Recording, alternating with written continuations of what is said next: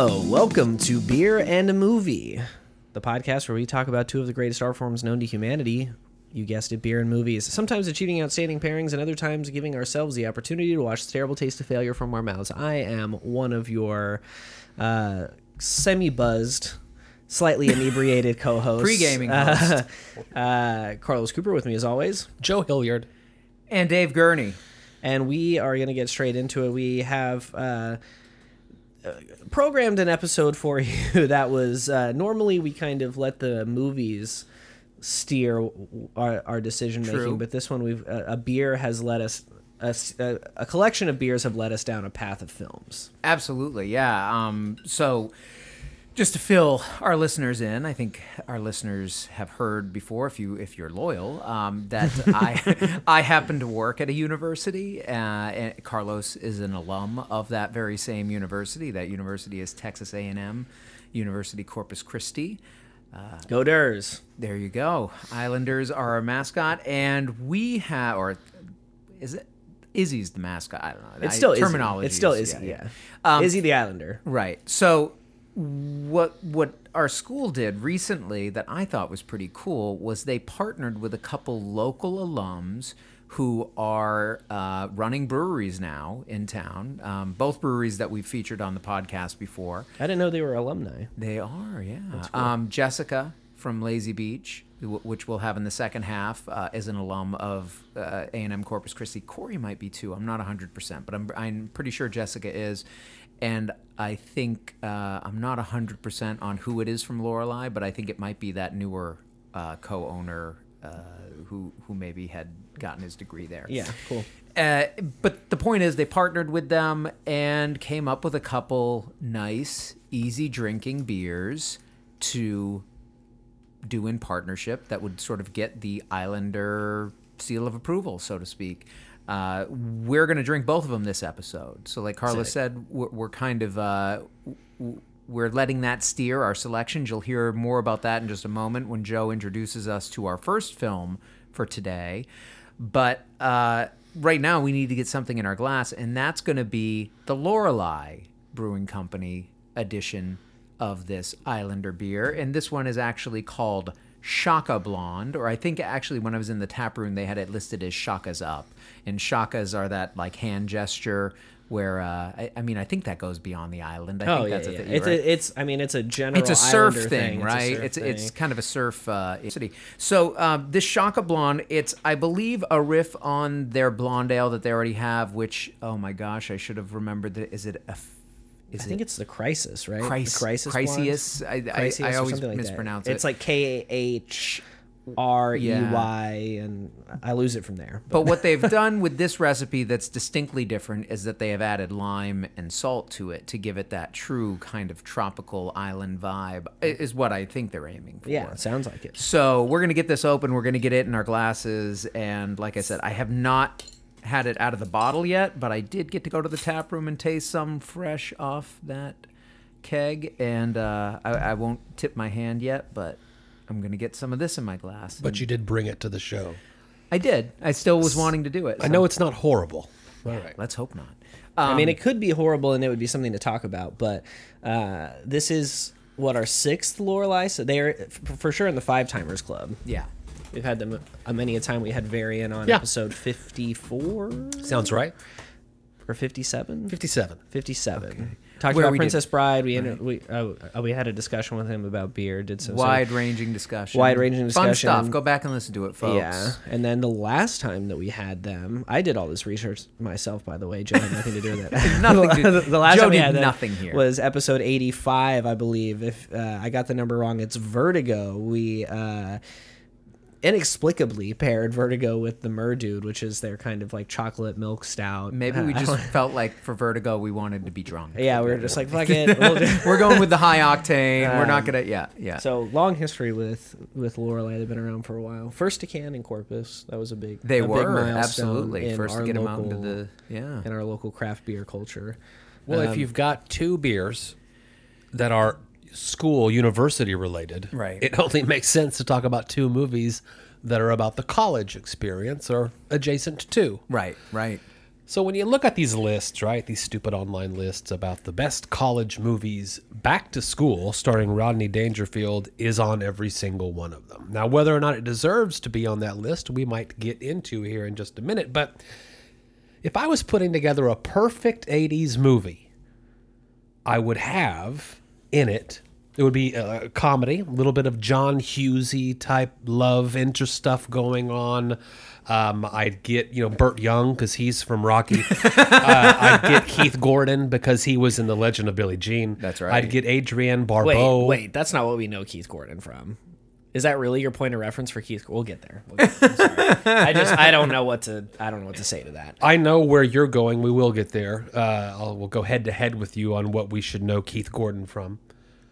Adrienne Barbeau is in the film. Robert Downey Jr. is in the film. Uh, Sam Kinison, the one of the biggest, if not the biggest, comedic like stand-up comedy guy. Oh, and he was on fire in in that moment. yeah. sure. Ned Beatty. Who was? Sam Kinison. Sam Oh, okay. Yeah. Uh, but of course, it, it is a Rodney Dangerfield starring vehicle, right on the heels of it, not right after, but after the heels of the success of his wacky rich guy character that knew one liners and insults better than anybody in Caddyshack. Where can we put Rodney Dangerfield to make some more money? And uh, Back to School is what they came up with. Um, oh, I should also say Sally Kellerman is in the movie. Hot Lips Houlihan from the original MASH. I have a lot to say about that. Music by Danny Elfman. Oingo Boingo, his band, appears in On the film. screen. There's plenty of sexcapades, although I don't think there's any nudity, but there's hot. There is no- nudity. Is- It- it- it- yeah, very Oh, you're right. You're right. You're yeah, right. yeah. You're right. Although I do think it still gets the PG thirteen. I think this was from the era of uh, we're we're still okay with PG thirteen A, with a nudity. Showing quick, breasts, a quick flash of breasts, usually in a shower, because 16 Candles did the Did exact the same, same thing. That was PG. It was PG. Was it? Wow. I, when did they invent PG thirteen? It was It was after right. Temple of Doom was the thing that, and that was caused eighty it. I think you're right. And so this was So this is 86. 86. And also the bad guy in the movie, or the jerky kind of jock uh, frat guy, William Zabka. So right? come who's, on. Who's Billy you know, Zabs. if we were recording this like four or five years ago, people would be like, "Wait, who was that?" But I think But now with Cobra Kai, star of one of the pe- biggest streaming series people around. know Billy Zabka pretty well. And, and the story couldn't be more simple. Rodney Dangerfield follows Thornton Mellon, a self made millionaire who owns a chain of kind of big and tall. Big and fat. yeah. Tall and fat. is what Tall it's and called. fat, Tall thank and you. Yeah, fat. uh, stores. You guys watch this movie? well, I was trying. I was trying to be. I was trying to adjust things to current. You- You're time trying vernacular. to make a film that's decidedly trying to be un PC into a Sure. PC experience. Yeah. When he finds out that his wife is having an affair, he divorces her and goes to try to reconnect with his son from his first marriage, played by Keith Gordon. Keith thank you from the Legend of Billie Jean, David. and only from the, well, it ended almost right after that. but- um, and then he um, decides when he finds out his son is going to drop out of school because he's not finding a place. He says, "Let's do it together because we're melons." So he enrolls in school, buys his way into immediate enrollment, and then the. Uh, and then I guess because you know he's an immig- his immigrant story is is really touched on, and that he's made all of this money. His whole attitude is life's a party, and everywhere he goes, he tries to create the party. From the campus bookstore to the the parties in his uh, to, to his sort of renovated dorm Yeah. that that breaks down several walls and right, combines, right, right. yeah. And we learned that money can buy almost anything you want to if you're Thornton Mellon, except until he gets in the crosshairs of the mean old economics professor who demands that he uh, takes that he earn his grades or else get kicked out of the school. That's back to school. There's a yeah love thing with the son and a girl and you know other and a love thing with uh, Thornton Mellon and, the, and uh, Sally Kellerman, yeah, right? the, uh, Dr. the Diane literature Turner, professor. Yeah. yeah, So back to school, 1986, on all of the lists. So we know we know Carlos is going to be the new. Wait, you're the newcomer, right? You hadn't seen this. No, I'd seen it. you had seen it. Okay, I'd seen it like on cable or whatever. Okay. you know. Yeah, I mean this this is a film that takes up a large amount of real estate in my young mind because of how many times I saw this film, probably from 1987 to 1989, 1990ish. it was a regular fixture on probably HBO. It and- was yeah. a big box office hit. Yeah, yeah. No, it did. I didn't see it in the box office. Yeah. I was I was eight when it came out. I'm came just saying, out. people liked this movie, and they continued to like it up until even now. Yeah, they made it for what 11 million, and it grossed like 90 or something like that. And so like, 91, yeah, Uh, almost uh, ten, almost made 10 times its budget, which is impressive. I mean, we're past that now, right? Like we don't live in an era where you can sell a comedy on the strength of like a like a comedic figure Right. in the This is definitely role. that's a good point. This is a comedian comedy. This is like we're making Joe presented it that way. This is a vehicle for Dangerfield. Dangerfield is a comic entity. If you liked what he did in Caddyshack, he's going to do more of that here. I mean, he's essentially just doing stand up, like throughout the film. There's little more to his character than that. I mean, he's like walking through the halls going, Hey, guys, what's going on? Yeah, yeah, what up? and he's like, and he's like doing one liners just like Yes. For, for no reason. I mean, other than the fact Other that, than he's funny. other than the fact that he's other than the fact that he's a comedian and you're supposed to like find his character to be charismatic Yeah. and you know a big are you gonna poke? Are you gonna whatever. poke a hole in uh, my my balloon here for back to school? uh, I mean yeah because you love this movie right I, I have great fondness for this Yeah. film. Yeah, I, it's okay uh, I for one thing, I love Rodney Dangerfield. I think he is. See, I th- I'm kind of. I think I'm. I think I'm out on him. I think. I, I think. I, th- I. I understand what a brilliant comic he is, from like a joke writing perspective and like a performance of stand up perspective. I.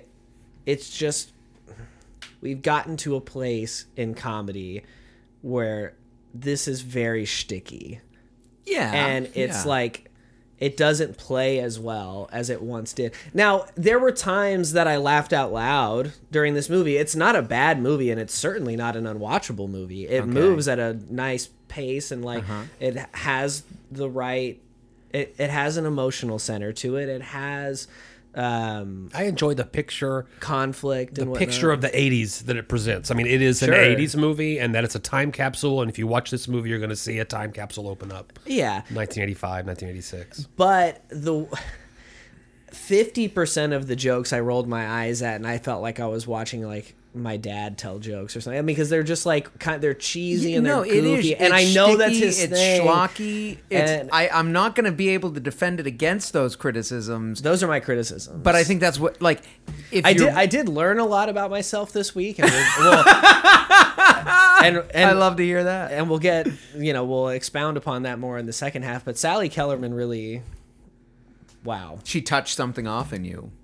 Great, great. I mean, great performance. She's a great actor. Like she, I, I She smolders. She's got a smoldering Smol- quality. I mean- quality. Yeah.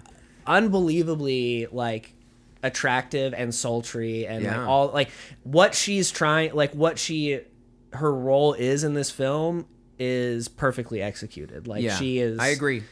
just mag just magnetic Right. uh and like my introduction to her was as Mark Maron's mom in the show Maron Oh right. Yeah. not sultry, not you Yeah. Mm-hmm. know she's there to antagonize him. Uh, but she is great in this movie. Yeah. Um,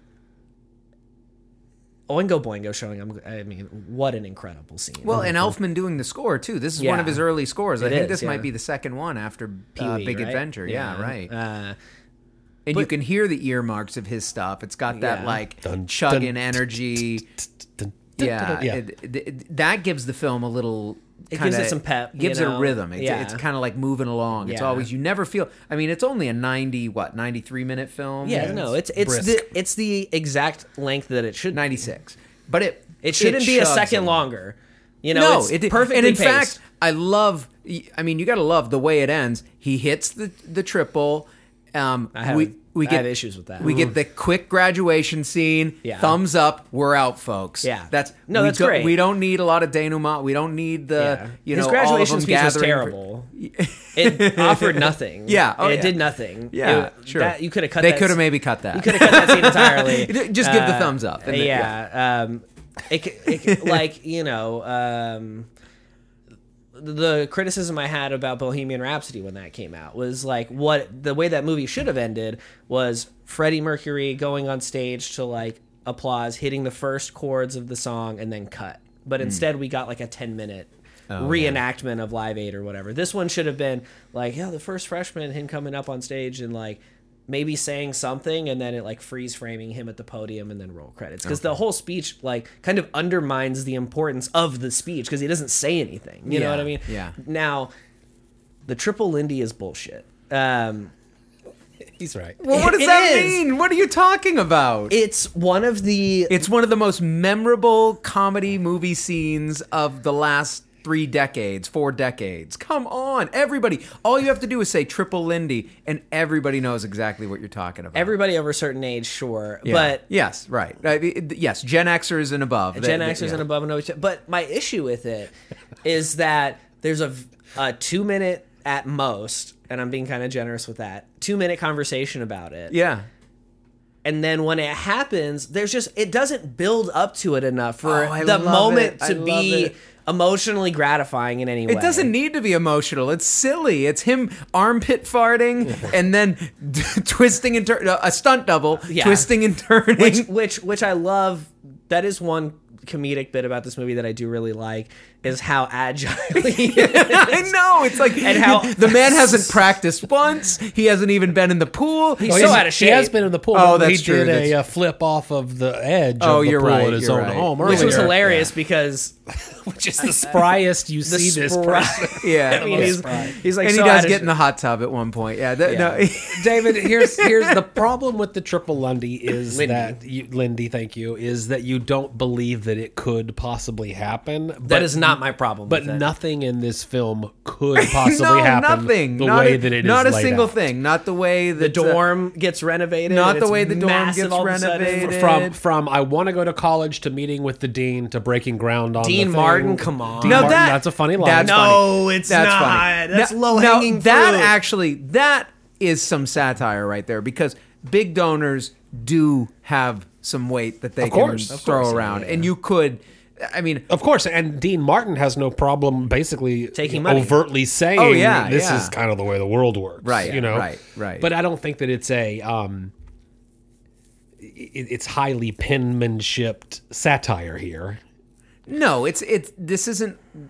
You're right. This isn't like cultural commentary Yeah. satire. This is more silly. Like this is a dynamic that exists. We'll make a fun cheap joke, a a couple fun cheap jokes at it. Great, move on. You yeah, don't. no. I, I, you never believe that Keith Gordon could could date and land that that girl. You never believe. I disagree with I that. know. He, I but mean, he he landed Helen Slater. Well, yeah, but he, he my correct. my my issue with that is Within that the context of Billie Jean, that makes a lot more sense. By the way, I so my issue with that is not that he could. Keith Gordon's a handsome guy, uh, in a kind of like nerdy, goofy kind of way, I guess Sure. maybe. But he's a he is a handsome man. He has like a kind of uh, He has like a non-threatening everyman. He's, like a Paul Rudd. almost like a Bruce Campbell type shape to his Oh. face. You know, he's got like a strong chin. You know, I mean, he's, got not nice so attractive cheekbones. that he's gonna piss people off. No, no. But he's a yeah. But you're right. Paul Rudd is a good is another Yeah. good one too. Bruce Campbell might be too handsome to compare Keith Gordon. To, um, but the thing that really like kind of I mean, it took me out of the film, and I really started scratching my head. Was like, she's like, "This is the most you've ever said to me. I'm in love with you." Yeah. and I was like, "Come on!" Like, you just don't have to have her say that. Yeah. like it's believable that she's interested in him and would kiss him. Yeah. But for her to be like, "I love you," Right. is like is ridiculous, Right. and Yeah. it takes you out of the film. And the triple Well, the Lindy- same way that uh, Turner, the, the the professor, falling for Mellon the way that she does. There's nothing like she does a great job, and she kind of sells it. I was gonna but say, I there's bought no it. way. Yeah, but but that's on the strength of her performance. It has nothing to do with like No, Mellon is such a ridiculous clown of a character. He- he's not an attractive guy. He is, but the reason that that works is because they uh, contrast it with the serious With Barbay, stuffiness the- of Philip, yeah, yeah, and yeah. so you can go there with it a little bit because From the very beginning, she Because- said, "I want to experience more than just rigidness." Well, yeah, but Philip is so boring and Right. he's so not fun and he's so stiff that It's a party, Philip. Lighten up. yeah, that a guy who comes around and he wants to have fun and he's playing fast and loose and he's got character, he's got personality, he's a big, big personality. Mm-hmm. It makes sense. Like, I mean, I've seen it all the time where like a friend will date a guy or a girl who's one way and then overcorrect with the next guy who's the exact like, you know, a friend might, you know, uh, someone might date someone who's kind of emotionally closed off and then the next person they date is just all emotion, like can't control, you know, Right, like you do that. People do that. So it's believable because it's something that happens in the real world. Keith Gordon's character is not in any way really that different from Billy Zab's. Like, with the exception of their social status. Mm-hmm. But Keith Gordon, with the right series of events and climbing the social ladder, would be the exact same person as Billy Zab's, just not blonde. And that's really What's- the only difference. I, I think you know, th- w- watching this film again, it did strike a few things. Kind of strike me, struck me about the dynamics of of the characters and stuff. Like for one, you know, and I'm going to say these things, and they're going to sound like critiques. It's not. I enjoyed this film as much as I did when I was a kid. I'm happy to watch it, and I will watch it again. It is a funny '80s comedy that I think gets some things really right, and some things are a little bit like I got to roll my eyes at. Let Sure. But what what I was going to say I was going to say that has a warm place in your heart to begin with. Yes, right. Um, you know, the Keith Gordon character, Jason, right? The fact that he's like sort of seen as an underdog. He is like the richest kid on campus. I mean, that you have a dad who has that much money. Like, he. He doesn't flaunt it, but I suppose it's a testament to his character, and there's a whole scene between him and uh, Robert Downey Jr. The uh, wh- what's his character's Derek name? Derek, Lutz. where where Derek Derek's like, Lutz. they're not like us. They're the bourgeois. Blah blah blah blah blah. I'm like, dude, you're talking to the richest kid on campus right now, Yeah. who is like upper tier. Who's in just term- keeping it on the down low. his dad Right, is who's literally not- burning money. Yeah, he like bought. Well, but at everybody that point, books. Derek is aware that his dad is, you know, Sure. So it's just funny that, like, as a kid, that didn't that uh, sort of uh, that friction didn't register for me. I'm like, I just accepted. Yeah, he's the underdog. He's the nerdy guy. He's you know like, and then you kind of realize, wait. No, he's not. He's not. he wouldn't really be able to do anything he wanted to here. Yeah. And he doesn't have to work as the towel boy if he doesn't want to. I guess he just is Thought it would get to him on the punish team or or, get on the team or something. He's trying to Yeah. climb the ladder. To Right, the right. So I mean, th- there's some funny bits in there about the way like we've written the character this way, but then really we're going to treat it this other way, and it's all about like just selling it with the performances. The history professor, the Sam Kinison character,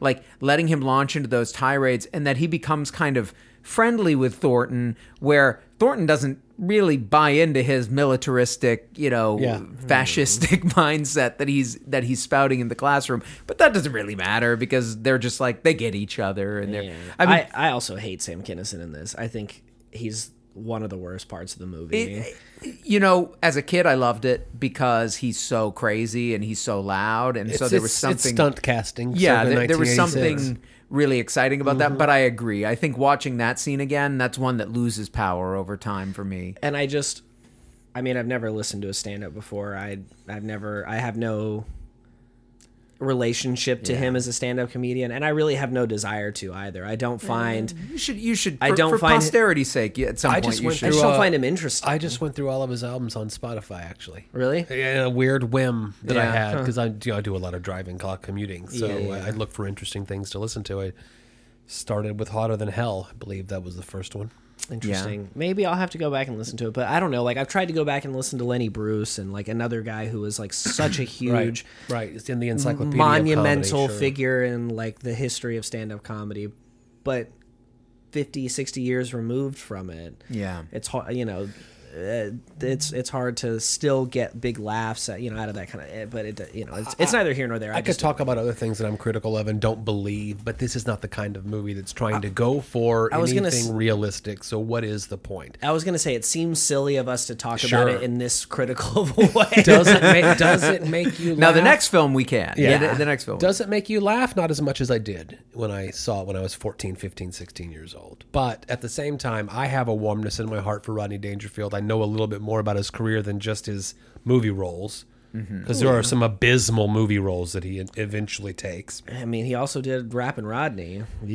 Yeah, uh, Rover Dangerfield. Could go on and on, but um, it it Kind know, of a him, him on figure, him on Carson and him on on the, when he's allowed to be himself, not in a PG thirteen kind of environment. Yeah. it, he was one of a kind. So Well, it is but- it's yeah. good he to go also- back and revisit something he did that was a huge success. he also is just like a funny person. Hmm. Like you could just like i- i- he could be doing panel on Carson. It's just like Yeah. it's like you know, it's like the way that Martin Short is like that still. Like when Martin Short goes on one of the Tonight shows, Right. it's just joke Something after joke behold, after yeah. joke after joke, and he's just like nonstop, just like riffing, Right. And he's just got it down, you know. Uh, and I think Rodney Dangerfield was the same way.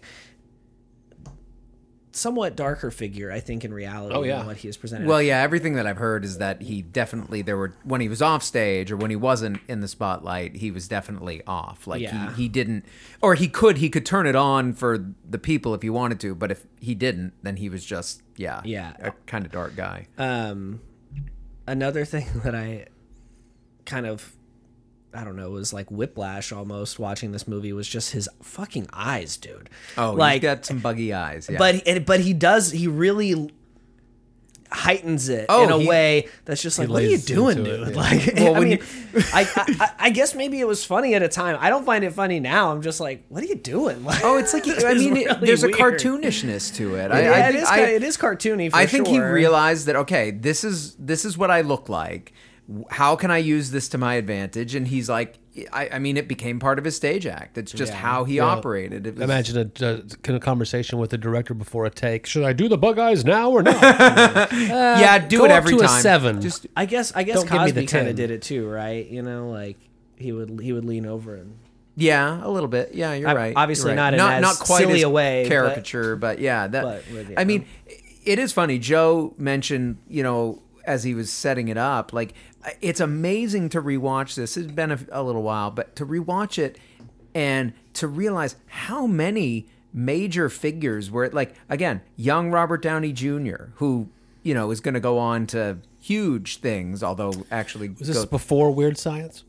This is like right around the same time. Yeah, I mean, before less than zero. it's before though. less than zero. Yeah, b- before Chaplin. Before, so I mean, like, so fucking good in Chaplin. um, but certainly before MCU and and, and before his downfall and his reemergence. And I mean, it's just funny to see him at that. You mentioned There's Burt a lot Young. ahead of him.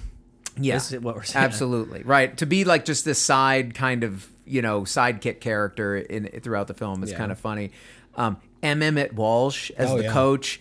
So good whenever he shows up in anything, and I, and I love him. Uh, you know, in, in his relationship with Mellon, Ned Beatty's Dean Martin. I think he's. I love seeing Ned Beatty and stuff. I mean, it's just Edie McClurg, and one of the greatest film cameos of all time, from my perspective, Kurt Vonnegut. Yeah. I mean, a great yeah. scene. Seriously, that scene alone, when you know, uh, he's like, "You haven't written your paper on Vonnegut. When are you going to get you?" da- da- da- Ding. Yeah. Hi, I'm Kurt Vonnegut. And then and then it's and then it's punctuated by the professor saying, Saying- whoever wrote it doesn't know anything Doesn't know about Kurt anything Vonnegut." about Kurt Vonnegut, and that was actually Turner. That was uh, Kellerman's character who tells him. That. Yeah, yeah, oh my god, Yeah, I those love college professors don't know shit about and what then a talking so about. you know that was before I, but, but a few years later and when i actually read some vonnegut i remember like i remember making that connection in my head. Oh that's the guy who was game enough to show up and back to school. I like that guy. Yeah. and and i do like that guy. He's a great writer. So i don't know. Funny funny stuff. So back to school deserves to be on these lists. I mean, I think at least as a ribald 80s college comedy, I would much rather, and we're not doing that one on this episode, so maybe this is going to be controversial because we're do, I'm doing this take without us reviewing the evidence and, and getting it. But I'd take this over Animal House any day. Oh no, no, I would. no. Interesting. How I feel. I haven't seen Animal House in a very, very, very long time, so I can't I can't speak to I that. don't, I don't, I don't feel good. Um, would would you take this blonde any day? I don't know. Oh, good, good question. Um, I'm wasn't my best transition work. I'm sorry, Yeah, you know, listeners. it's- uh, it- when you're sitting back and you're watching a silly comedy, you want something light and refreshing, effervescent. Is it time for the Shaka Blonde or the Shaka's Up? Uh, I've said it a million times on the show, probably not that many, that I'm not a fan of the blonde. I don't rush to the blonde. The blonde's not the first thing I'm going to ask for if I go to a multi tap craft beer bar. However, I will say that the addition of the lime, what they've done here, Mm-hmm. makes this a very palatable, very delicious beverage. And uh, mine went super quick because of the Mm-hmm. blonde's drinkability. It's why it's a very popular style, especially for people transitioning into craft beer or Mm-hmm. if they go somewhere and ask for a Miller Lite and it's not that kind of bar. Have you ever tried a blonde? They might try to get someone to go that route. And it's usually for that person a, a nice introduction to something different than the Pilsner that they normally enjoy. Uh, I, I liked this very much. I'm so certainly glad that you were able to obtain and bring it tonight.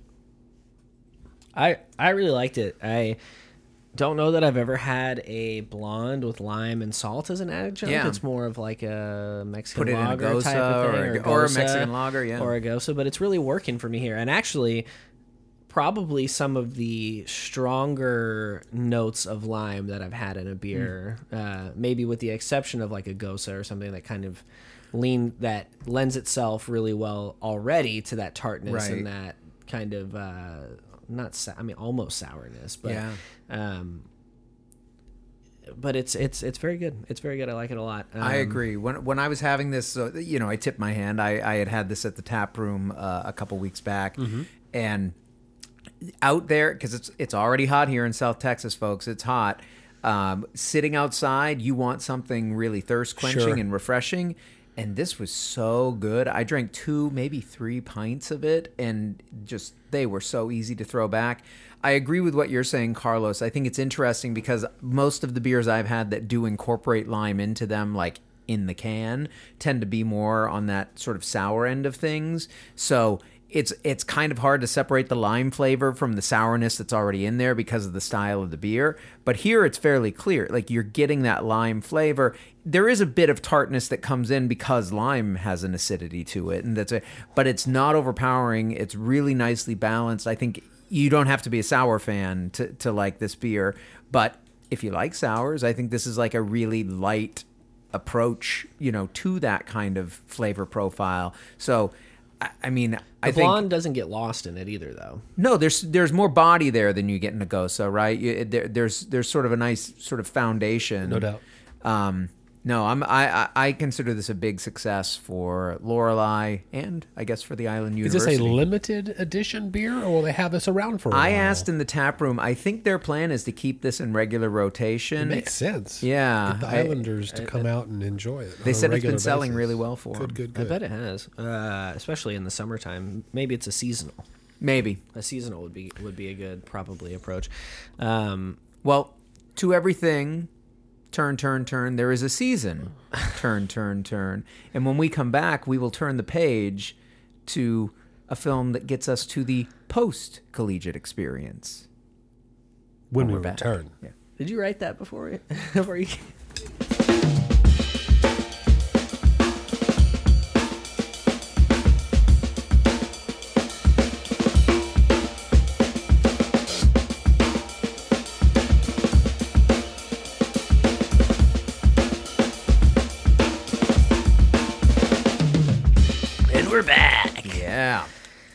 We Ti- go. Time for round two of these Islander beers. Um, this one actually has Islander in the name. So this is from Lazy Beach. Uh, they have brewed a Kolsch. Lazy Beach will be after after we enjoy this beer. The next one we enjoy, Five Timers Club. Ooh, getting close, getting close. I'm excited. Um, this is a Kolsch, as I said, uh, 4.6% alcohol by volume.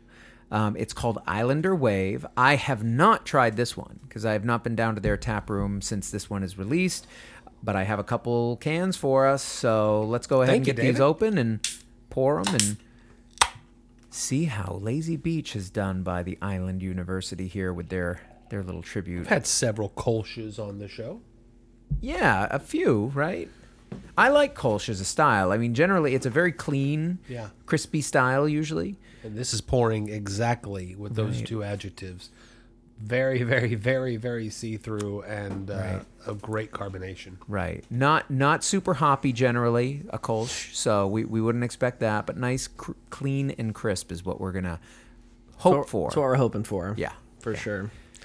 And I mean, there's a lot to hope for with this second movie. I mean, it is in the kind of perennial all-time movie lists, uh, in, at, least in regards to American cinema. But we are talking about 1967, The Graduate. This is a film that stars Dustin Hoffman, a very, oh, not a very young, he's like 29 in this movie. Although Uh, playing much younger. playing 21 but he the year this came out he would have turned 30 i believe so when it filmed he was probably 29 28 um, directed by mike nichols uh, you know who won the Best Director Oscar that year for it, or in '68. and so yeah uh, you know has got some other notable titles under his belt but we won't get into that and bancroft uh, stars as mrs robinson katharine ross as elaine robinson and then william daniels mr feeny from boy meets world as mr braddock that really really fucked me up. When I saw, when I saw him he's so much younger and i heard his voice and i was like who is this man? I know that i recognize this voice. And then famously uh, the score by simon and garfunkel um, we'll get into that. But the oh i mean you know the plot of the movie is a disillusioned college graduate finds himself torn between his older lover and her daughter. Uh, that is essentially what it is. I mean he is seduced Very simple story. it is. He's seduced by mrs robinson. He feels weird about it at first because her husband mr robinson is uh, partners with his Business dad at their law yeah. firm. And and you know she has a daughter his age. He's known this woman her, his entire life essentially. Um, eventually out of boredom and general malaise of his like postgraduate time kind of uncertainty of the future decides that you know he's going to take this woman up on her offer. Mm-hmm. But then here come his parents like parents do. They have a very specific vision for his life and what they want him to do with it and they really really want him to take out elaine robinson mrs robinson's daughter who is of a similar age to him. Mm-hmm. And un, unable to give a good reason as to why he should not, he breaks his vow to Mrs. Robinson, who he has sworn he would not take. She made him promise that he would not take her daughter on a date. Breaks that vow, takes the daughter on the date, ends up falling for her, and that, that's about halfway. Conflict That's right about there, yeah. halfway into the movie at that point. Yeah. But that is, you know, the big conflict that kind of blows the second half of the movie up. Uh, Mm-hmm. In, in a more dramatic way. The first, the first, so we'll just get straight into it. The first half of this movie is some of the sexiest filmmaking I've ever seen, and It's visual poetry, man. and it. I mean, there is. There's a certain degree of conflict, but not in like the way that we experience in the second half. It's, more, of a character study that first half. it's more of a character study.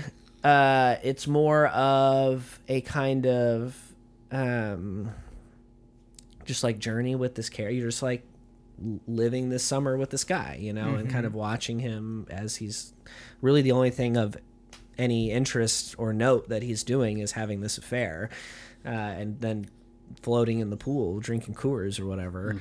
Um, it's a very very very very very incredible first half of a movie. Like the filmmaking that is on display in the first half of this film is undeniably amazing I like the way you're going with this first half, second half. So while we're talking about the first half, I want to talk about the first couple of scenes. Meeting our protagonist Ben on an airplane with that tight close up and then the slow drawback. Then straight into the party that his parents are throwing a, uh, for him to celebrate his graduation with the handheld, shaky, great tracking shot uh, tracking shot through the party as all he wants to do is retreat and be by himself. But he's got the obligation and certainly fueled by his parents saying, Come on, let's go. Come on, let's go. Yeah. And all the people that are uh, asking him what his plans are, he doesn't know. Asking him what he's going to do with his life, he doesn't know. Giving him advice, plastics, you know, it. Yeah. It, it creates this immediate Yeah, kind of claustrophobic, isolated, clearly withdrawn, and we don't know yet. Sad. I don't. I still don't know if I do know. Sad, depressed, uh, listless. Yeah, Unmotivated. main character, which is something you just don't see in 1967. You know, Yeah. uh, we want our leads to be dashing and heroic, and no, not not today. Yeah, Right. and, and and I think some of the visual kind of artistry that's on display is not necessarily uh,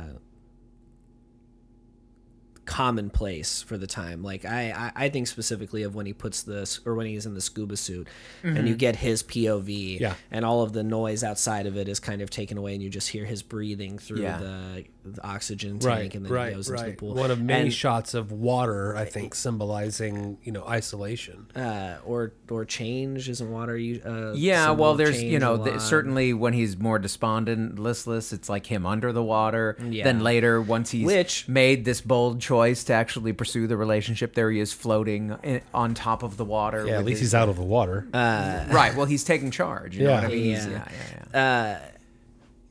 the kind of listless, despondent portion of it where he's under the water a lot. I mean, can we talk about Rushmore for a second? I mean, Oh, Wes God. Anderson takes Of course. some of the visuals from that part of this film, sh- just copy and paste them straight out when Bill Murray kind of is like yeah. floating down there in like Yeah. the cannonball, uh, like fetal position or whatever.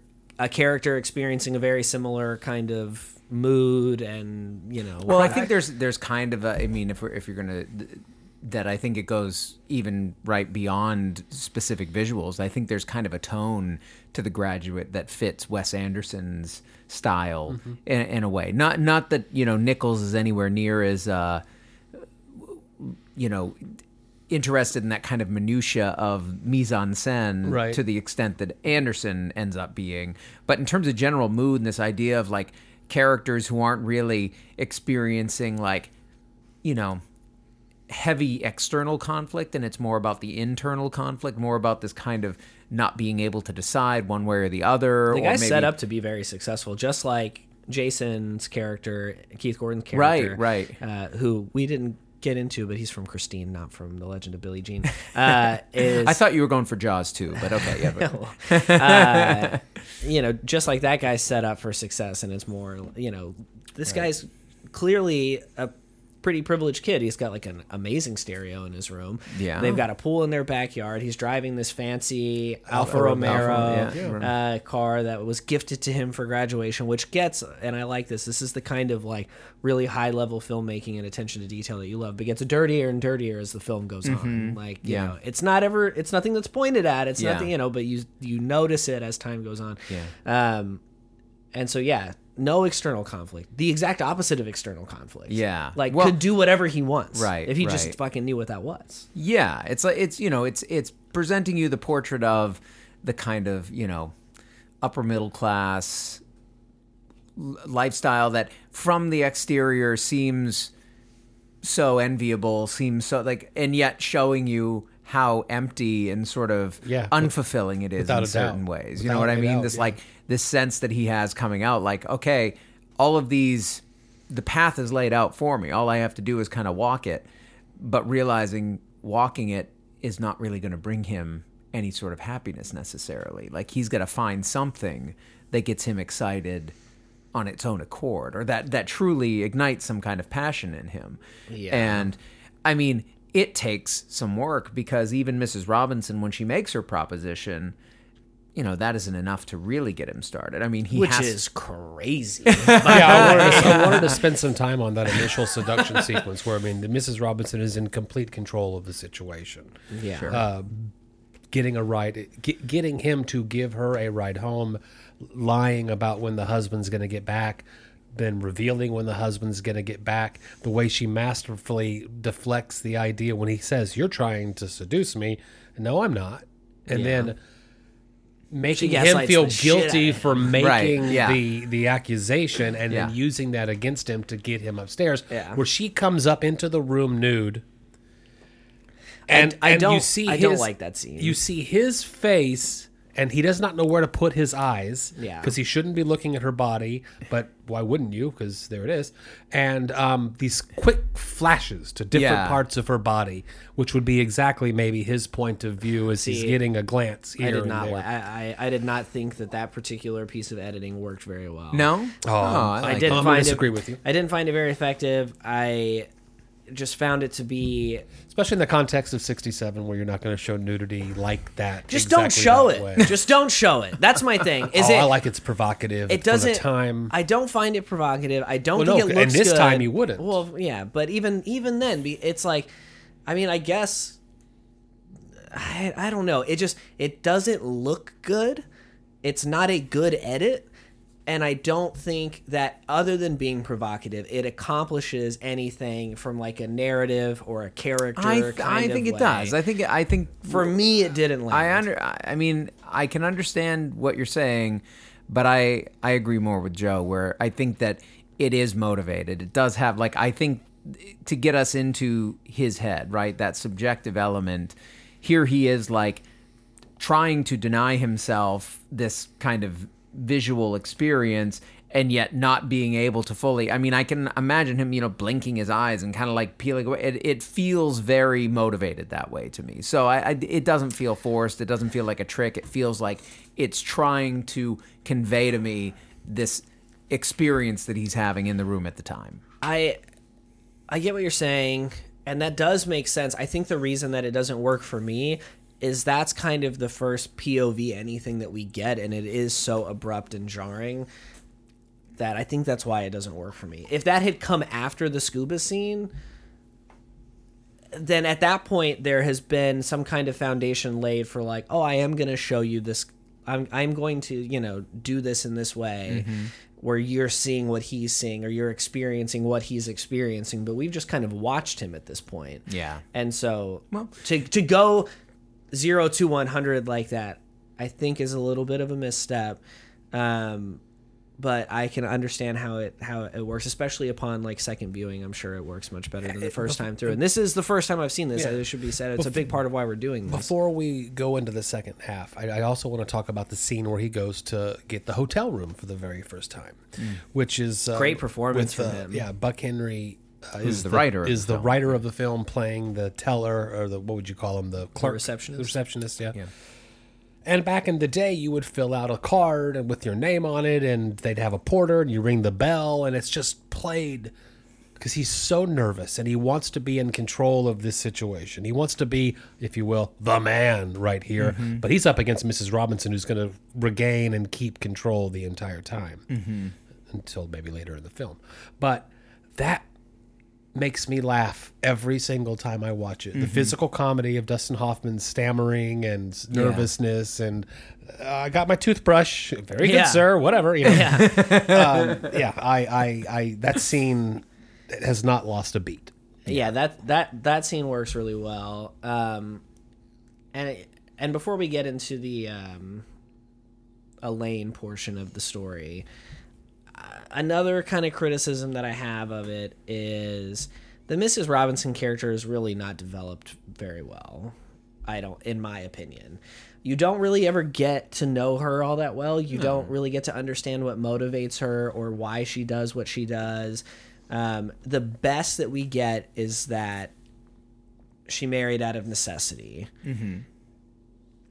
I, okay, cool, but it doesn't seem it's i mean it, that doesn't that one little piece of information and that one exchange doesn't seem like enough to get us to understand enough about her to make what she does after that like make as much sense or to to I don't know. I just I wanted I wanted so much more out of that character that I didn't get. Hmm. And by the end of it I was just like, man, there's there's so much more to her than what we got. I think And that was disappointing to me. I, I understand where you're coming from. I, I I could see that. I mean, it to me, it's not a failing of the film necessarily, but I mean, there's obviously more going on under the surface of that character than we ever get to see, and part of that is a function of her being more of a supporting character than a like true main character in the way that you would need her to be. But But she does drive the first half well, of the but I was gonna, but but she is purposefully hiding herself from him. She doesn't want to have that kind of connection, Yeah, right? she's I mean, looking that's for a connectionless.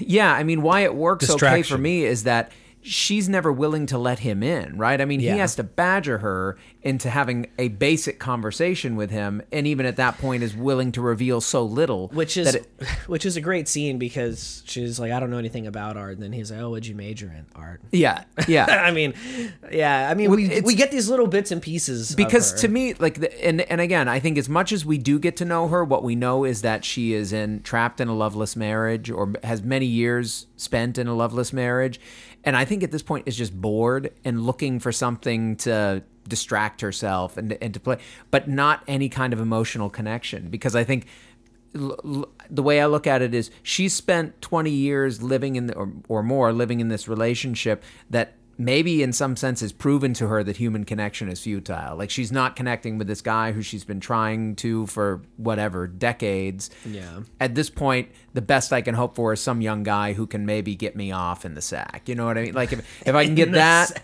I, I'm just you know like. I can have some fun. I can I can get pleasure, but a real human connection is beyond what I've been able to achieve in this life. And I- sure, but she doesn't. But she also doesn't seem to have fun.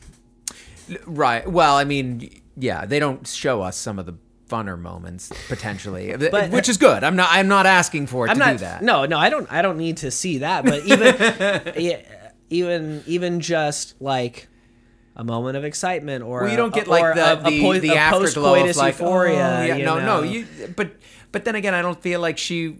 It it wouldn't be true to her character to do that. I mean, I if she feels guess. it, she would keep it inside and be like, "Yeah, that felt good." All right. Yeah. And I think it Moving also, on. it also kind goes up against one of my theses here, and that is is that ev- all of the adults in the film, the parents anyway, Ben's parents, Elaine's parents, are all empty and vacuous, and have pursued this kind of '60s idealism of materialism, uh, wealth. Well, really, more even coming out of the '50s, right? I mean, like Sure. this is this is one of those films that kind of marks that like emergence of new Hollywood, this other sensibility, the counterculture's sort of impact. I mean, this is the same year as Bonnie and Clyde, right? This is the same year as I Bonnie think and that Clyde. yeah, you're right. um, you know, th- so I think you're you're sensing like the parents are the old guard. They are the the ones who bought Sure. into the '50s idealism and are Sure, and- and while and they have the yeah. external like vision the of stuff. what success is supposed to be, every all of them really have nothing, you know. And then Ben is the exact same guy. He just happens to say, if if anything, I am not going to just pursue that because it would be easy to pursue, and that's what everybody is doing. Mm-hmm. But he doesn't have a lot of. I mean, he's not filled with anything else really either no. you know so it's like this picture of the 60s this generational you know juxtaposition but at the same time there's not much of a juxtaposition except for age Right. yeah No, Yeah. you're you're right. I mean, I think that, you know part of what marks this film as New Hollywood is that you do not even in where it goes, and I guess we're getting to the, um, and I'm curious because Carlos definitely set it up Yeah, as bifurcated. gonna let- us there. uh, we got to hear what the second half feeling is, but it's not as if this. I mean, if we start the film with this character not knowing what to do with himself, and and you know being in that kind of uncertain space of like, okay, I've just achieved everything that I'm supposed. Right, I've gone, you know, made it through school, mm-hmm. d- done these things. I've I've has a big resume at college right, got a fellowship, yeah. all this sort of stuff. Like I've done all these things, I've checked all these boxes. Now where am I? What does that put? What path does that put me on? And like you say, looking at his parents, his parents' generation, there's not a lot of excitement there. It's like people who are yeah, maybe materially they're wealthy, but they don't seem to have real rich emotional lives, and they're not. They're trying to live through him a little bit. I mean, Trying to live through- right, I mean, that's- they get so excited when he well, says he he's going to marry. He a marry possession Elaine. the way that the uh, the ability to buy a scuba suit or an Right. Romeo is Right. a possession. He's a possession of theirs. Yeah. it- Right. Side note: It's also interesting that we never see him have friends, but Right, that's true. there's none of his friends at that party. No, you're right. Absolutely. It's as if he didn't. Yeah.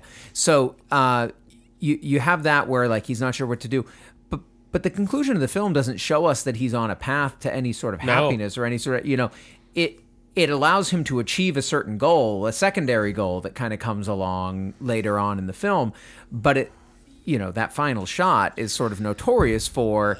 Oh, you're skipping ahead, David. You're Let's skipping yeah. ahead. Let's circle back around. Okay. So He meets Elaine. Uh, so do you uh, so do you disagree with me that this movie's bifurcated and is kind of No, there's a definite- two I mean it, it, it's a th- it's a three act structure like most things are but really kind of two like Yeah, there's almost in the dead center there's a conflict that separates the beginning from the end sure. Yeah. Okay. Uh, so the the the big the big point of conflict, it's it's it's kind of referenced a little bit uh, by um, by Ben's parents that, or I think by Mr. Robinson as well, uh, that Elaine's coming down from Berkeley soon and you should give her a call. And he's like, oh yeah, sure, whatever, you know. And then as his affair with Mrs. Robinson continues, Elaine's going to come down again. You know, uh, he didn't call her the first time, it seems. So she's going to come down again, and the uh, subject gets brought up again. And Mrs. Robinson makes him promise she's not going to take, or that he's not going to take out her daughter, which makes sense. Uh, and but his you know his dad keeps pushing he has no good reason not to he can't say well i'm, I'm sleeping with her mother you know like i can't do that that would be uncouth of me uh, so eventually so he does it shows up to pick her up mrs robinson is irate but as with all of her emotions hiding it and he tries to explain to her like this was my dad's idea i there's nothing i can do about it I'll show her a bad time. I'll show her. Yeah, I'll, I'll take her out once, and I'll never call her again. And she's still pissed. It's all bad. Everything, you know, whatever. Takes her out. He's acting like a total asshole.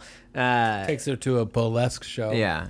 which impressive feats have like Of the, anatomy? the the the the tassel swirling is something I had never seen before. and I'm not I'm not even trying to make a joke. It was actually Impressive, impressive. Uh, but then the funniest That's part- impressive. the funniest part Can of, you do that? the funniest part about that is uh well that part is like whoa uh, but then the, the dancer starts to flick the tassels on the top of Elaine's head Yeah. who's already having the worst time of her life Yeah.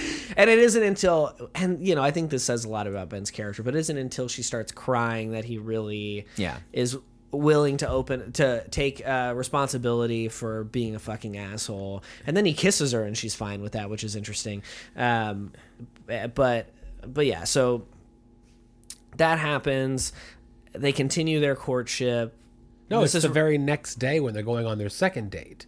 that mrs robinson tries Yeah, to comes you know, out in the well- rain and says, well, yeah, but yeah, but that's what I'm saying is like he asked her out on another date Yeah. when he said he wasn't going to. Mrs. Robinson tries to put an end to it. All this stuff. He eventually decides he's going to marry her. Tells his parents. Says, "Oh, but I haven't actually spoken to her about it yet." Stalks her in Berkeley Yeah. for a few days at least.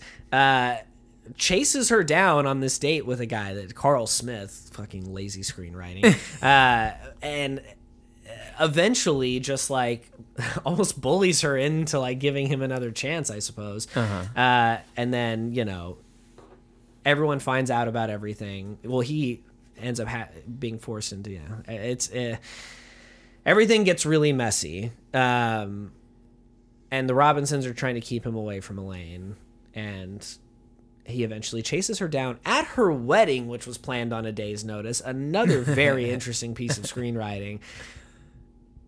They escape together. They get on a bus. They're elated. Seconds later, they are not anymore. and so I was The initial buzz of the of the breakout has has, worn has off. fades Yeah, very yeah. quickly. Um, the shortest honeymoon phase I've ever seen. I was I was I was just talking to to Carlos, aka Manchild, about this uh, just before I came back over here, and we had a a bit of a disagreement on their future. because you know you see that kind of melancholy look take over both of their faces, and uh, you know his perspective was well you don't really know what happens to him and like all that kind of thing but they clearly don't end up together You don't think so? i think it's impossible well, hold on. Before we there's talk about no what happens, world in which they end up together Before we talk about what happens after the film, I wanted to hear your thoughts on the second half being as starkly different than the first. And I mean, it drags a little bit. So like, so the the the beginning of the what I would determine as the second half is when he takes Elaine out on the date, right? But it's not long a- after that that Mrs. Robinson gets in the car with him, says, I'm going to tell everybody if you take her out again. So he goes up to come clean, thinking that he can get ahead of this whole thing. Uh, clearly, that doesn't and wouldn't work. No. Like, you know, uh, and so it, so it's then that, you know, everyone finds out about everything. He has to leave. And then later he decides that he's going to go to Berkeley and stalk her and all this kind of stuff. And so I think that the brevity of their romance, him and Elaine's romance, and then the kind of um, isolated bit of business that happens after that where we're kind of just following him around and Fol- he's we're not following him, follow her. yeah and he's not really doing much Mm-hmm. um Just looking at her from afar often. yeah and then the stuff he's doing is not like i'm not rooting for him at this point Mm-hmm. you know like it's weird. And and then even there once they do link back up it's weird because sh i mean look so here's here's the plot point that we glossed over is that to get out of culpability for what happened mrs robinson tells her family that he raped her. Right. right?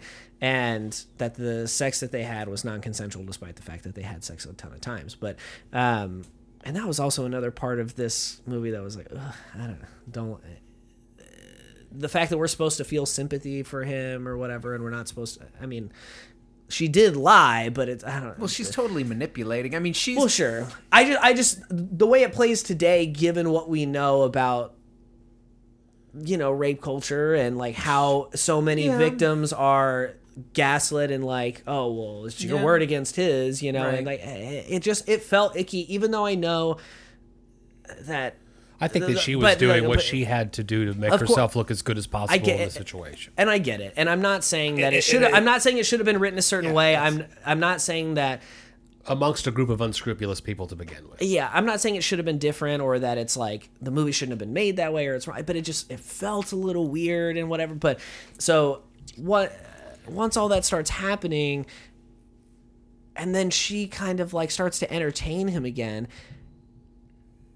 No one would ever do that in a thousand years because we're talking about the about her from Elaine's perspective, some fucking dude. Mm-hmm. And your mom, like, who are you going to believe in that mm-hmm. scenario? The Yeah. woman that gave you life and taught you everything you know about how to be a person. Though and Unless you know so- about your mother that well, she but I was gonna say, I mean, it- but we have no we've we've never been given any kind of Well, inclination it's that not- she's done this before that Elaine had any suspicion like maybe if we had get, been given a little breadcrumb I'm what- given every inclination that Mrs. Robinson has had many, many affairs. Just Sure. by her behavior and her ability to do it so fast and easily. I mean yeah her cavalierness Yeah. with the whole thing Are you getting the hotel room? I'll go get it. I mean, she's been in this game for a little while. sure It appears. yeah but th- that's not exposited in any way Mr. Robinson certainly seems appalled. He seems to have no idea that this has ever happened or is happening. Whereas in the first film, Rodney Dangerfield has a stack of Polaroids. Like, it's not that he didn't know his wife was cheating on him; it's that he finally saw it happening in person.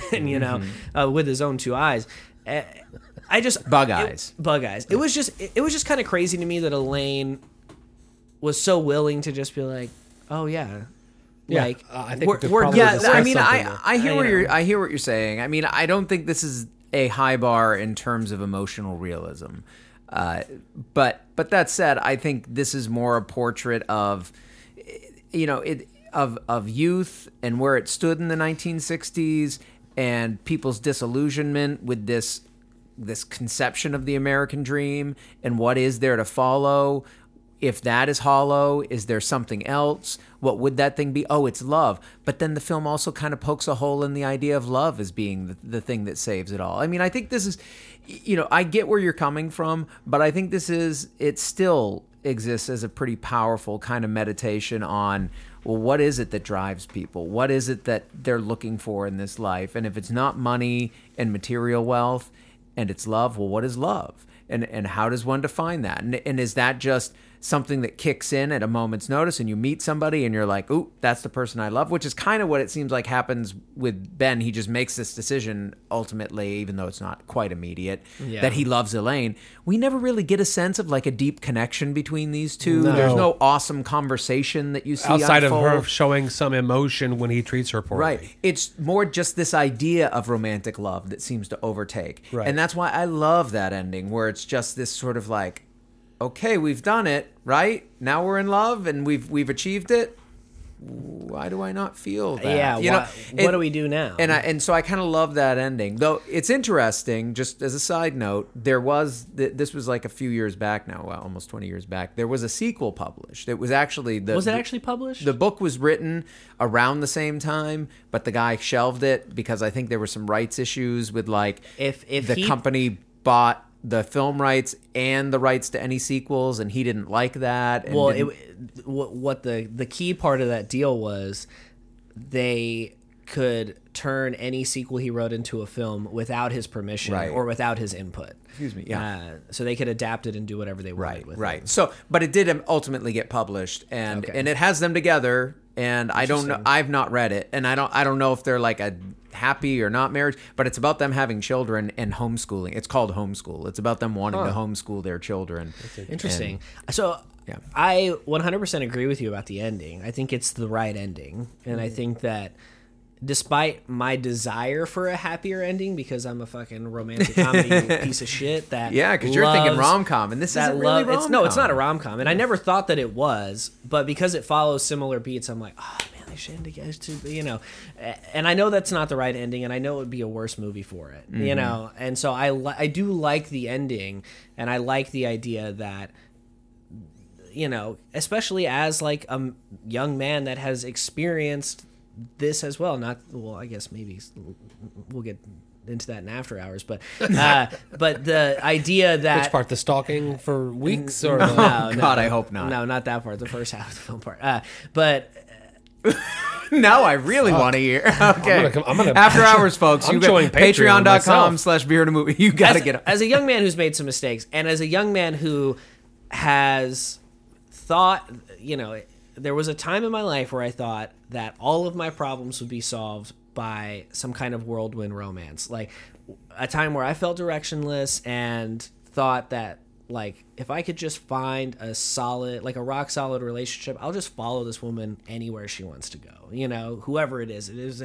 the idea of something rather than like a person, you know what Yeah. I mean?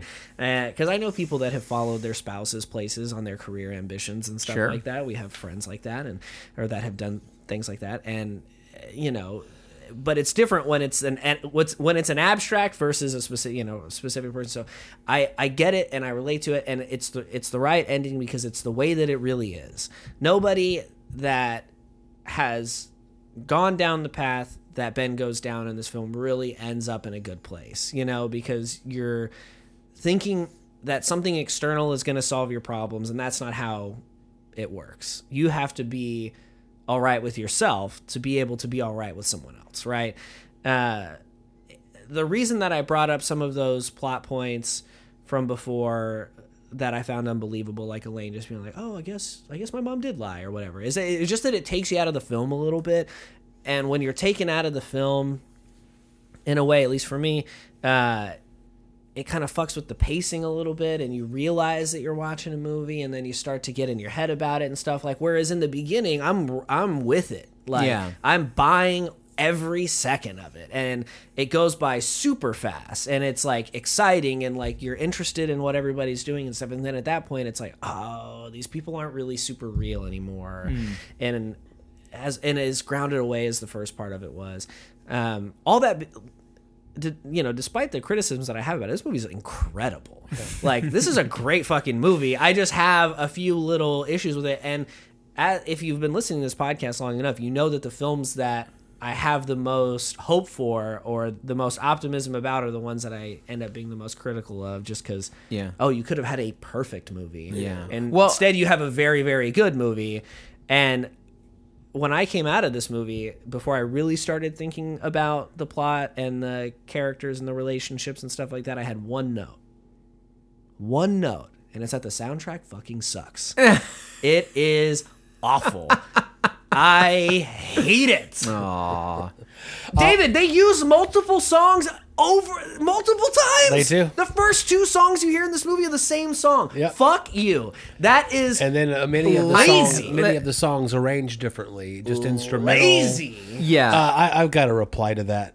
Yeah, in, I, in a minute. I can't go with you there, but but uh, I guess w- what what I was going to say is I think already based on what you're saying, I feel like you're kind of even pointing in the direction of I have a feeling if you return to this film later, you're going to like it more. You return again, you're going to like more. Like I think this is one that rewards multiple viewings and thinking about it from the like because I There's a lot to think about, which is kinda a sign of a good movie. I kind of remember the first time seeing it, feeling like, "What's the big deal?" Like this is a film that's been built up. Is this like cinema classic? And this- Now, this is one of those few films that's been built up that much where I understood what the deal was right away. Despite having my issues with it, I was like, "Oh, I get why Uh-huh. this well, is regarded I, the way." I it mean, is. I saw it when I was even younger than you are now, and definitely remember feeling not as fulfilled by it as I wanted to be. yeah. feeling like, oh, that what you know, if this has been and you know, That's how I Buck felt about The Henry, this great comedy saw writer who I'd even seen sketches from SNL and blah blah blah. But then I see it again a few years later, and I'm like, oh, okay. And I was probably closer in age to the character at that point, and then see it a few years after that, and a few years. And I feel like this is one that over time, when I return to it, and I would include this viewing here that that I just did in the past few days, that it does just every time I see it, it it it feels a little more profound in that in that way that it's like so few films get across that sense of that kind of emptiness that you can feel and how you try to fill that and you fill it with this thing that you're and and how like society is telling you to fill it with this thing and then you do it and it and it's just empty and it doesn't feel and I think that's that's pretty amazing that that, that this is one of those few films I think that really taps into that in a way that you just it takes a kind of patience and a, and a kind of approach to filmmaking that really isn't rewarded very much these days. I mean, if The Graduate came out now, I don't think it would do as well. Like, No, you're, you're probably right about that. It'd be a it'd be an uh, A24 movie that makes ten million dollars. I think I think that you're right about that, David. I also think that they wouldn't approach the soundtrack the same way. I mean, to, to be fair, in 1967, I I think this that it is and still it was and still is the perfect soundtrack for this film. Yes, they use the same songs over and over and over again while he's doing the same thing over and over and over again. It's the melancholy uh, aspects of these songs that are trying to, I think, pinpoint and identify his melancholy interior. Mm-hmm. This is I I had the same exact experience, David, as you watching it really young because it was on, you know, some list or something, and and me and some friends watching it. Me and some friends watching it again a few months later. I can't remember why we decided to do that, and immediately saying, "Okay, it is one that is rewarded with repeated viewings." I uh, too have watched it every I don't know three five years in my life. This viewing, however, made me believe, uh, made me see how much of a creep Ben is. I'm not talking Yeah. about just the way that he treats Elaine in that first date when he's trying to be a Right, then succeeding. But then every single decision that he kind of makes in the movie, and I'm, I don't fault him for going after the older woman that's seducing him. I think it's hilarious that he's a stumbling, bumbling, uh, inexperienced person in those kinds of things Yeah. because he would be. But, and I understand, especially with a 22 year old that is in my, you know, based on my share of four kids. Two of them are in college. One of them is about to graduate. He is not a Ben Braddock in that he's got his entire future mapped out, knows exactly where he wants to go. But I am around kids all of the time that have this kind of disillusioned notion of I don't know what I'm going to do. COVID and the great um, resignation. I mean, I, I don't know what I want to do, but I don't want to do this, and I, you know I'm a little bit rudderless, but I don't feel bad about it. I think it's so identifiable even today that that first half of the film, the second half of the film, when he's just full out stalking her, is I hadn't looked at it that way before, and I can't tell you why because the action is clearly there on the screen. But this time around, as he's continuing to try to not just disrupt her life, even though they have no real relationship outside of the one and a half dates that they went on or whatever, upsetting as father's practice. You know, I mean, if you think about the fallout from w- what probably would have occurred, like, Would not and that's been okay because these fucking adults are so they're so idiotic and their pursuits are so dumb as the film's trying to explain to us. This screening didn't make me like the film less by any stretch, but it makes me maybe with just an older lens, you know, an older eye, mm-hmm. older eyes as I watch it now. I don't relate to the parents and think that they're correct, but I do not relate with Ben in a way maybe I did when I was a younger guy at all. yeah i don't i don't find him a very attractive character i mean i i can understand i can identify with certain of his moods but yeah I'm, i don't i i agree with you wholeheartedly that that's uh And I think in '67, when this movie had like this counterculture, younger people going to enjoy cinema and really seeing something in Ben and the sat- satire that's being presented, I- I think if you made this movie now, I don't know if people would relate to him like they might have back then. Anyway, I don't know. There are still people that relate to Rob Gordon and High Fidelity, so you never know.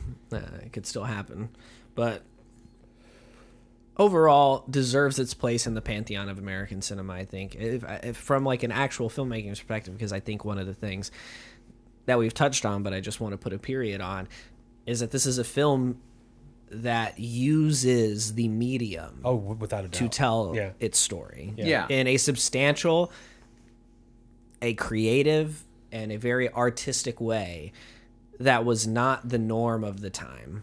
Right. No, this was a trailblazing film. The, the, and and the cinematography is is you know critically praised has been ever since it came out for good reason. You- Yeah. You, should if you're at all interested in cinematography, if you're at all interested in how to tell stories visually, this is a film you should see. Yeah. Uh, Eh, eh, Film history. I mean, this one just Yeah. you got to see it. um, local filmmaker, friend of the, well, somewhat friend of the show, Chris Olvetta, had the same defense of the soundtrack that you did. Uh, I only say somewhat friend of the show because when he, I tell him we watched a movie for the podcast and he asked me what I thought about it, I'll be like, oh, well, you should listen to the episode. And then he always makes fun of me for saying that. He always gives me shit about it. He is like, well, I'll just tell you what I think about it, and not make you Yeah. listen to a podcast. And I thought we were friends. You have to give me a plug. yeah, um, had the same defense as you did, and also and definite friend of the show slash former guest Josh DeLeon got flamed on Twitter for having not seen it. Uh, after I finished watching it, I tweeted, "Just watched The Graduate for mm-hmm. the first time," and projectionist Josh, Yeah, Josh, said, uh, "I have said haven't said like it." oh oh like said said worth it question mark still haven't seen it. And Chris responded to him and then DM'd him to shame him for it. He's like, my public shaming of you is not enough. I'm going private with this one. And we all have those haven't seen the film skeletons in our Hey, closet. we- of course, sure of do. course, We there's sure so many do. movies out Yeah. there. But Yeah. I had I had messaged Josh privately to give a very brief idea of how I felt about it, and I was like, yeah, you should, you know, should watch it. Why not? You know, like yeah. Right, got time at five in the morning when your kid wakes you up and stuff. That's when It's he does a lot of movie watching. then you know, I know he, does. does. He does have some some extra time open on, on his hands now. so Before we get to the final closing moments of the episode, I think we need to revisit this beer that we poured into our glass, which it seems like went down very easily. Yeah. Um, as we talked the graduate here, guys. Islander Wave, four point six percent from Lazy Beach Brewing. It's a Kolsch. Was it just as crisp and tasty as we had hoped? It was what it it was what it needed to be. It was a as advertised. Kolsch, I mean, yeah, Yeah. a Kolsch is not gonna it's not gonna give you fanfare. It's not gonna give you fireworks or you know anything like that. It's a true brewer's beer. There's Yeah. nothing to hide behind. You just got to make agree it. with that. You just got to make it right. Yeah. and I think they did. Yeah, Lazy Beach has been making some excellent beer uh, in the recent past. I mean, they, they've had a long track record, but but the beers that I've been able to get my hands on in the past few months, really enjoyed. I'm excited to have them deliver such a delicious tribute to the Island University um, with their Islander Wave. Go Durs. I don't have anything to add on this one. It's uh, exactly as you say, Carlos. Nothing to hide behind, but nothing to hide with this beer. It's These a, are the kind of beers we need in South Texas. A nice, for clean real. Kolsch, an incredibly uh, as our refreshing as our temperatures get into the 90s. lime and salt infused blonde ale. Man, these are these are going to be like great summer drinkers. Yeah, if you aren't from Corpus Christi and were going to ask us which breweries should I visit when I'm in town, I think we would all agree that if you had time to go to that many, these two, Lorelei and Lazy, Lazy Beach, are definitely worth a visit. Definitely The worth Put 'em tap on your rooms, list. yeah. Put them on your list. Yeah, especially Lazy Beach's tap room because they're they put new stuff out more than anyone else. They does. do. Yeah, no, that you're always Like going to get Right, something and they've turned there. a corner, David. It's some kind of like elevation of their quality in the last six months. They've been on a run. Yeah, They have. They've been on a run. All right. Um, well, you know, one of the great things about this podcast is that the conversation doesn't end when the episode ends. It continues on all of your favorite social media platforms. You can find us on Twitter at Beer Movie Show, Instagram at Beer and a Movie, Facebook.com slash Beer and Movie TX. Nowadays, Beer and a Movie Podcast.com really does have all of the stuff that you need. It's got a link to our merch. Uh, if you don't want to go to the website, you can just go straight to teepublic.com uh, slash user slash Beer and a Movie it's got these great curated episodes that Joe's put together that are revolve around a certain theme or a director or what have you. All, all of our all horror October stuff is there for all you horror hounds out there.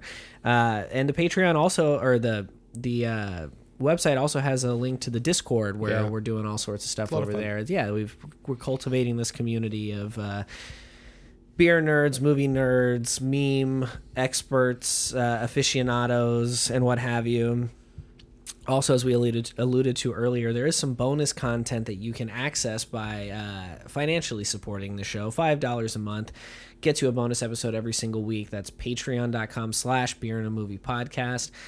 Really such a bargain.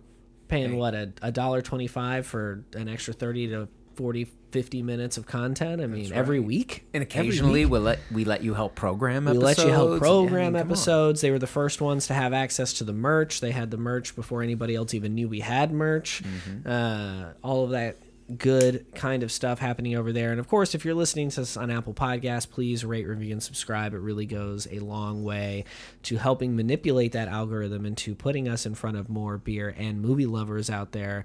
Um, really can't stress enough how important that is if you're already listening on that platform. Um, and what um, what an educational episode of beer in a movie. Until next time, bring us a pitcher of beer every seven minutes until somebody passes out, and then bring one every ten minutes.